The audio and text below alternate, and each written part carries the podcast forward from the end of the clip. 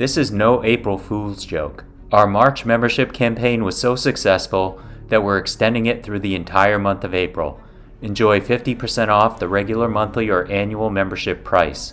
Visit thedsrnetwork.com slash buy and enter code NOFOOLING, one word, to receive 50% off our regular membership price of $50 per year or $5 per month. Members receive access to bonus content, an ad-free listening experience, exclusive blog posts, an invitation to join the DSR Slack community, and more. This is a limited time offer, so act now. Visit thedsrnetwork.com slash buy and enter code NOFOOLING to receive 50% off. Thank you. This is Words Matter with Norm Ornstein We've got the votes and screw the rest of you. And Dr. Kavita Patel. These might be some of the smaller moments, you know, with all the bombshells. Didn't catch people's eyes.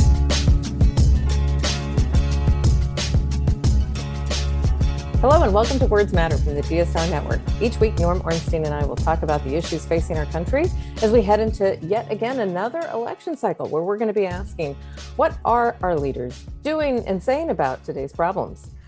And we've got a lot on deck, Norm. We're going to highlight in our members only sections as a little teaser so that if folks are not members, there's time to join so that you can get access to this and past recordings. We're going to talk about a great article that you had in the Atlantic recently around uh, Senator Feinstein kind of calling out the Senate for what it is, which is not getting some of the work done. Um, but before we get into that, we wanted to spend some time in uh, what I think has been an inevitable an inevitable action on the part of Speaker McCarthy with his quote unquote GOP package for the debt ceiling, favorite topic of ours. And I'm going to try to do like the um, I'm going to try to do, hey, can you describe the GOP package for the debt ceiling in like, you know, 200 characters or less? Uh, and I think it's easy. It sucks. I mean, it's basically like a, the, the requirements for work alone are just like an insult to you know some of the uh, very not just democratic principles but kind of principles upon which our country were built. So i am really eager to hear your take and and maybe we can also dive into some specific sections because i know president biden has had a response a number of folks on the hill have had a response and i'm sure you're talking to some colleagues. But norm welcome. Another another week another um, eventful uh, tirade of activities. And we, we, didn't even get into Supreme Court. Some of these things we may not have time for this week, but we'll certainly continue in our pod. Absolutely, uh, Kavita. So, uh, first, I want to do a little nutshell history to put this into context. Please. Let's uh, take our time machine back to uh, 2008, and we have a financial collapse. So, George W. Bush is the president he goes uh, or sends his Treasury Secretary, Hank Paulson, and the chairman of the Fed, Ben Bernanke, to the Hill to say we need a bailout right away, or we are going to have something that will rival the Great Depression with a global financial disaster. And all the leaders of the two parties in the uh, Congress agree. The two presidential candidates, John McCain, Barack Obama, agree uh, and they bring a package together for a vote, and it fails because House Republicans vote no. George W. Bush called many of them. They refused to respond. That was a, a harbinger of things to come. It was a hyper populist, stick it to our own leader. After the package failed, the Dow dropped over 700 points. Back then, it was a big deal and they finally came around and voted for it. Uh, I, I mention that for a reason that I'll get to in a minute. Now, fast forward to 2011, we have the Tea Party ascendant. Their leaders, including Kevin McCarthy and uh, uh Eric Cantor, um, decide that they're going to use the debt ceiling as a hostage to force Barack Obama to make completely unpalatable changes. We get right to the edge of the abyss. And John Boehner, the speaker, knowing how disastrous that would be, pulls it back. They uh, basically avoid the catastrophe, but they came close enough that for the first time in history, America's credit rating went down. but that was the beginning of the end of the Boehner speakership because the right wing saw him as too weak. 2015, they create the Freedom Caucus because their own right wing caucus isn't right wing enough. Now we come to the present day. They're using the debt ceiling again, but the Tea Party people look like uh, milquetoast compared to the right wing of the Republican Party now. Kevin McCarthy is no John Boehner, even, who is not exactly uh, Nancy Pelosi. And Boehner uh, or, or, McCarthy is trying to fend off his right, knowing that with a four seat margin, his tenure is tenuous. And of course, any one member can call for a vote to remove him as Speaker. So he's trying to find something that will get 218 votes on the floor of the House to use as leverage against uh, Joe Biden. And yet he knows that to go where the Freedom Caucus wants to go, which is basically to eliminate all of government except now because they've been beaten back on it, Social Security and Medicare, isn't going to work. So he comes up with a package that has, as you say, all kinds of ridiculous and punitive things would dramatically cut most discretionary domestic spending now uh, and for a 10 year period. It would basically wreak havoc on air traffic control, on food safety, on so many other things. But he's not even sure he's got 218 votes for that because the Freedom Caucus, among other things, wants to eliminate the Inflation Reduction Act. I will say as an aside that my suggestion to the White House was to say, all right, let's compromise. We'll simply stop all the projects in your districts. Uh, but uh, that's where we are. And what frightens me, Kavita, and has since before the midterm election, is uh, we know what happened in 2008. Despite the fact that we could have had an explosive uh, global depression House Republicans said screw you and voted against and waited for the catastrophe to happen. This time, I don't have any confidence, even though the White House seems to have confidence that ultimately they can prevail, that we're going to do this without actually breaching the debt ceiling. And the consequences for that, even if they come back in the next few days and then decide, okay, we'll punt on it, um, are going to be long lasting and really bad. Yeah, let's talk about this a little bit. So I want to just dig in. Uh, so I can promise you that uh, probably much of the GOP leadership has not actually read the. It's a oh, yeah. little bit over 200 pages. I've I'm about halfway through. You may have already read through the whole thing, but I can promise you, Norm, that uh, probably Kevin McCarthy himself has not actually read the 230 some odd pages on the bill. But to your point about hope, McCarthy hoping he can get 218 votes for a debt ceiling increase and the kind of budget cuts that would go along with it. I think I just want to read, since it's called Words Matter, let's uh, read what some Republicans have been saying. Um, Dan Bishop from uh, re- kind of Republican from North Carolina, who's a Freedom Caucus member, said that uh, he is not, quote, there yet with support for the package, but that it's a meaningful and robust plan. And he's very impressed where we ended up. Um, Don Bacon, Republican from Nebraska, who's a centrist, uh, kind of considered more of a centrist or a moderate. Most of us that I talked to that are in Biden districts were supportive of it. The reason I bring up the um, Bishop, com- or sorry, the Bacon comment is because I think that, uh, first of all, I think that Mike Garcia, who is in California and had a district that was heavily in favor of Biden by like double digit percentage points in 2020, so that he was also very confident about how the debt ceiling bill is playing out with his constituents, and that this is not about killing the federal government. In his words, Garcia, we're back to responsible spending that is pro growth, pro taxpayer, and I think this is critical here because nobody's going to read these details. You and I can talk about the pieces in the policy that are distressing. And I like that you gave the White House a volley back on how they could negotiate. But it's actually like I, I, I can I don't know what their response was. I'm sure it was very polite, but it almost feels like you can't negotiate with this bill because that's what, the GOP is going to say, right? That they're not going to negotiate. They're going to be willing to blow it all up and walk away. I'm confident of that. That's why you know that they can't get to 218. Yeah. But I'm curious about your thoughts around comments that in heavily kind of Biden districts, because this narrative of saying that places that were pro Biden are going to be pro this bill because of the pro growth, pro taxpayer, it does feel like yet again the lies are narrating. And unless we have a very sensible way on, on the administration side to explain things to counter that, those lies prevail. They're simple, they sound good. And it seems like even the crazy parts of the Freedom Caucus are trying to kind of coalesce around that narrative. But your thoughts, Norm? You know, uh, I am so frustrated with Democrats, with the White House, with the Senate.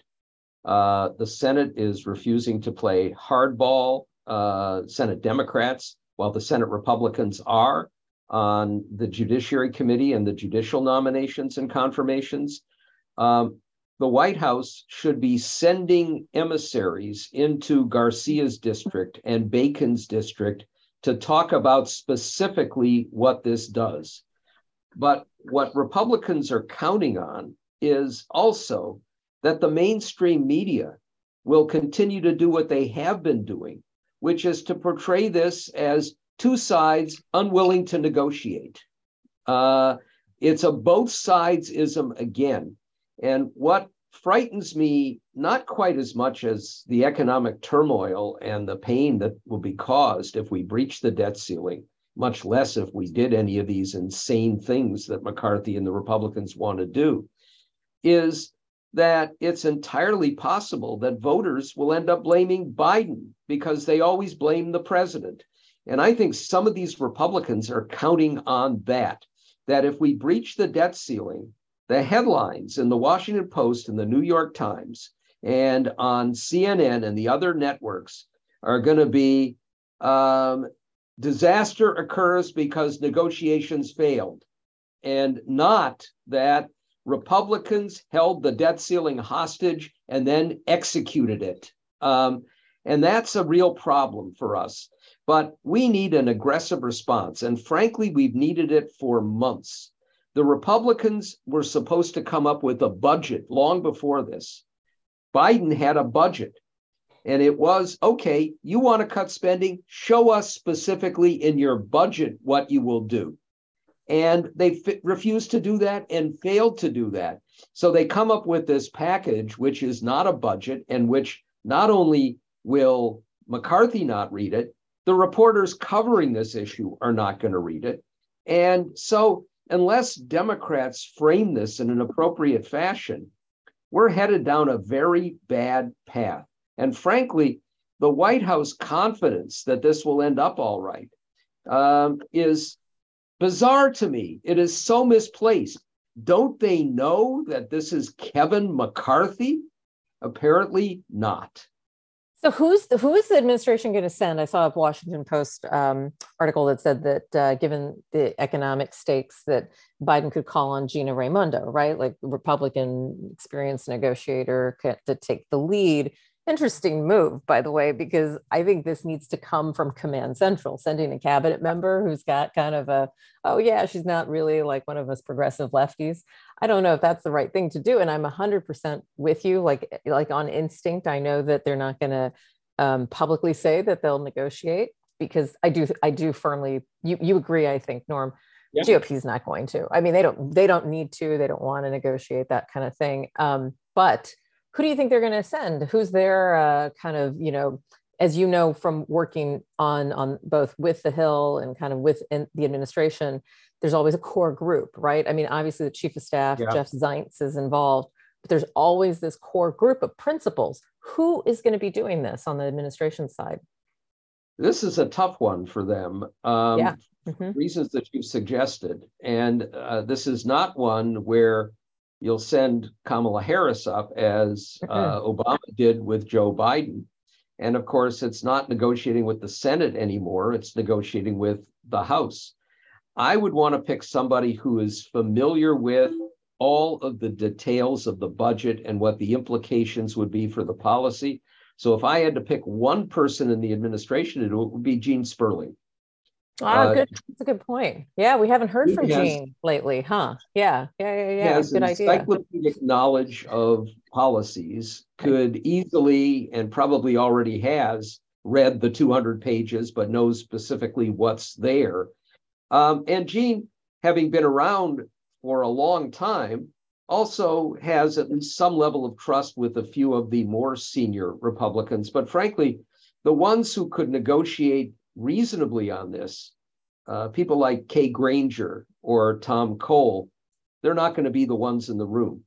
And uh, what frightens me a little bit more is that it's uh, the Republican package is basically being dominated by the most extreme figures, including from the Trump administration, who are orchestrating their package. Um, but the bottom line is this you could find some face saving way out of this. What's a face saving way out of this? It's a nonsensical one, but what we're going to do is to create a Simpson Bowles type commission that will look globally at what we can do to reduce debt over a period of time uh, and you know punt it till next year and then you'll have a commission that will end up not coming up with any recommendation but you'll be able to get past it. That wouldn't be acceptable to the freedom caucus. They would oust mccarthy for that. And at this point i just don't see an easy way other than to postpone this till next year in some fashion for this to end well. Um, and it may be that before it ends, McCarthy is already out as speaker, uh, but you know they could bring up a package that may not may not get the 218 votes because it's not tough enough for the Freedom Caucus. From what you said, uh, and what I think is a reality, the ones who are the less radical among the Republicans, the Don Bacons of the world, um, will not uh, go away from McCarthy. They're still McCarthy loyalists. And by the way, just one aside I can't avoid the, the so called moderate who's trotted out all the time on CNN and MSNBC to represent that viewpoint, Nancy Mace. Oh God. Yeah. Yeah. Please let's let's let's take apart Nancy Mace for a minute because uh, you're right. They're get they're trotting she, her out everywhere. By the way, she just like did, on everything. it's it's um. She just yeah. did a video saying that the Biden family is involved in prostitution rings, among other things. Oh my God. She has gone full QAnon, and uh, you know, the and but my guess is she'll still be brought out as the so-called moderate. Why is she called the moderate? Because every once in a while she'll say, you know, I'm not so easy uh, with voting for this, and then she votes for it. So she plays a game, but there is there are no moderates here. There are loyalists to McCarthy. The problem he has is probably not with those who know that this is disastrous, but will swallow hard and go along but those who think that it's not disastrous enough. Yeah. And and and okay, so a couple of things on let's let's remind listeners number 1 that this is literally uh, what the debt ceiling is and just kind of how I like to think of it and I think you've even phrased it this way Norm. This is not about I think what's hard is that people want to make this Republicans want to make this about, you know, the Democrats are just running this bill that would not have any like feasible way of being managed. And this is really just about the government kind of with the commitments that we have made to people. Again, something that I I believe that I I've in reading through the bill, you know, it, there appears to be like this agreement, like with Social Security and Medicare. On the surface, we're not touching it, but then kind of taking swipes at things that would undercut some of the trust fund. The debt ceiling and what's at stake is really just our way to do what you and I have to do every month, which is pay credit card balances or at least kind of agree to pay for the things we have made commitments to. This is not about new programs, very different, because I think people are, to your point of the administration doing like the worst job explaining things, very different from the um, March Biden budget, which is a, you know, president's budgets are meant to be this kind of wish list, often never achieved, especially in this climate different, very different. And I've, I've already heard narratives where people are trying to conflate the two to confuse people to say all those crazy things that Joe Biden wants that he's been talking about on the Hill and on podiums around the country. You know, this is time to get fiscally strong. That's why we've put this debt ceiling package out, and they're doing this on purpose. Second thing is walk us through, Norm, just briefly. Like you're right. I think kicking the can down the curb is like what the Senate is built to do. That's what you know Chuck Schumer is going to probably be like in the background, kind of asking for because it makes sense. But let's say they can't kick the can, can down the curb. What happens? So, what happens if we don't actually cut a deal of some kind and do something? I mean, it is catastrophic. We I've never seen it. You've never seen it. But what what what would happen? So eh, here, first of all, on your on your first point, I think the analogy here, eh, and you've raised the right one, is I've got a big credit card balance, but that's because I really uh, bought some things. I probably should have been more careful. From now on, I'm going to be more careful. Therefore, I'm not going to pay my credit card bill. Uh, that's uh, what's going on here.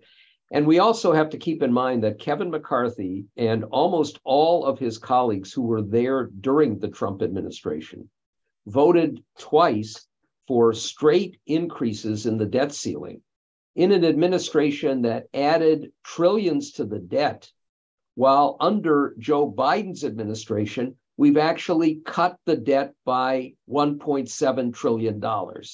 So the hypocrisy here is almost greater than one can uh, imagine. But that's where we are, and it reflects a larger phenomenon, which is Republicans blow up debt by cutting taxes and then complain when Democrats clean up the mess that they've left and try to undermine what's being done. And that's an ongoing pattern. Now, here's what we know we know that when we came close before, we have two instances. Once during the Carter administration, for almost literally a matter of hours, just technically, we breached the debt ceiling. And it actually increased interest rates enough that over decades, there was a significant cost to consumers. What we also know is that just coming close in 2011, uh, that caused our credit rating for the first time in history to go down, cost taxpayers, it appears over the next 10 years, $19 billion just coming close. So, what happens? Well, we have to keep in mind that the US is going to pay its debts. This is a technical thing. No other democracy has a debt ceiling. They know that you have a budget and you if you have uh, debts that you build up you pay your debts. We'll pay those debts. But what we also know is that if you breach the debt ceiling you're sending a signal to the financial markets around the world that maybe your currency is not so safe that means that people holding dollars are going to suffer that by the way will include the chinese who hold an enormous number of dollars it means that our costs will go up because the dollar's value will decline. So consumers will have to pay through higher prices. It means that financial markets around the globe are going to be uh, hurt significantly and very possibly uh, as we have a globe that you know could go into a recession may not go into a recession we could get very substantial aftershocks financially but I think we also have to consider the larger implications for how our allies, not to mention our adversaries, view the United States.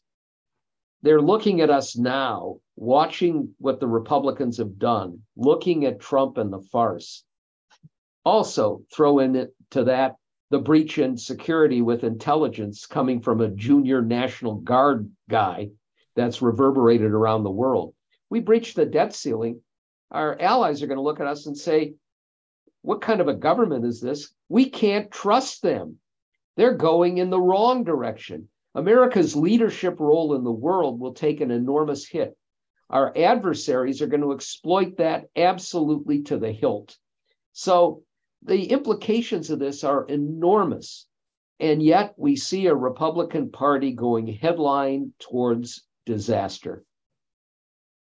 Yeah, this is. Uh, I'm glad you brought up the uh, kind of security breach and like the context of how the world is looking at us, because you're right. This is not just going to reverberate domestically, but the global reverberation, not to mention, I, I, don't need to remind people, I'm sure the Fed, anybody that's like kind of looking at this situation playing out, which, you know, the Fed uh, with its kind of recent cooling on raising interest rates, but still some of these, the um, IMF, the International Monetary Fund, and the World Bank making comments that they still see a recession looming, that this is all just adding up to bad, you know, worse and like catastrophic. And uh, yeah. my fear is, again, we'll probably likely see a can getting kicked down the road, but I'm not sure that it doesn't serve us well because I don't see this situation from the electoral makeup, from the way things are getting kind of, you know, gerrymandered and rigged around the country. I, I don't see this electoral map changing in a way that swings in the favor of making the conditions more favorable for a rational discussion to your point of a Simpson Bowles or some sort of bipartisan commission makes all the sense in the world, which is exactly why it won't get done. And so I think, uh, well, we'll stay tuned. We'll keep this topic live and fresh with listeners because I, it's McCarthy said that he's planning to bring this to the floor next week. So usually as that announcement is taking place, then you know that they're getting kind of everything from the arguments and negotiations ready if they are indeed negotiating. But you know, McCarthy has to negotiate within his own party. And given the sweeteners that we usually see that get put on things like this, it's not going to be clean. If they do try to get something done, it'll be interesting to see, just like getting McCarthy himself in office, what they've had to concede to, what he's had to make agreements for. He's going to be in the same situation. So I'm interested in seeing that. So we'll want to thank our listeners. We had uh, a lot of topics that we wanted to tackle. The debt ceiling is just one of them. We're hoping to get back to you. Uh, the Supreme Court, as you know, Norm, has said that they needed more time and they said that they would make a decision by midnight Friday around mifepristone. And it's hard to tell based on arguments that have been presented, like if there's any leaning one way or another, but that's another topic that we're monitoring. And you mentioned the security breaches, kind of what's happening in like the world of cyber. I think that this is uh, also unfolding in uh, the state of Montana being one of the first states to also regulate TikTok. So we're seeing like some very interesting flexing of like state jurisdiction and muscle that uh, I think you know the Federalist Society would probably applaud and say this is democracy working, but it's creating a, a very interesting time as we head into 2024 uh, still with no Biden announcement. So we'll we'll pick up, and I'm not surprised by that, but just a state of where we're at as we're recording this. But I want to thank everyone for joining us, and hopefully you can uh, rate and review, subscribe to this feed, pass it along your to your friends in social media, and then become a member of the DSR network. We're going to talk about. Um, our my colleague here Norm has written a nice piece about Dianne Feinstein, talking through actually more about like what's the Senate doing and uh, what should they be doing and the responsibility and jurisprudence to how senators and elected members should think about their own roles. So in and in, in in the end, we hope that we deliver on value. Send us any feedback. Words Matter is a production of the DSR Network. Our executive producer is the incredible Chris Cotnor, and we hope to see you soon. Next podcast should be in your feeds on April 27th.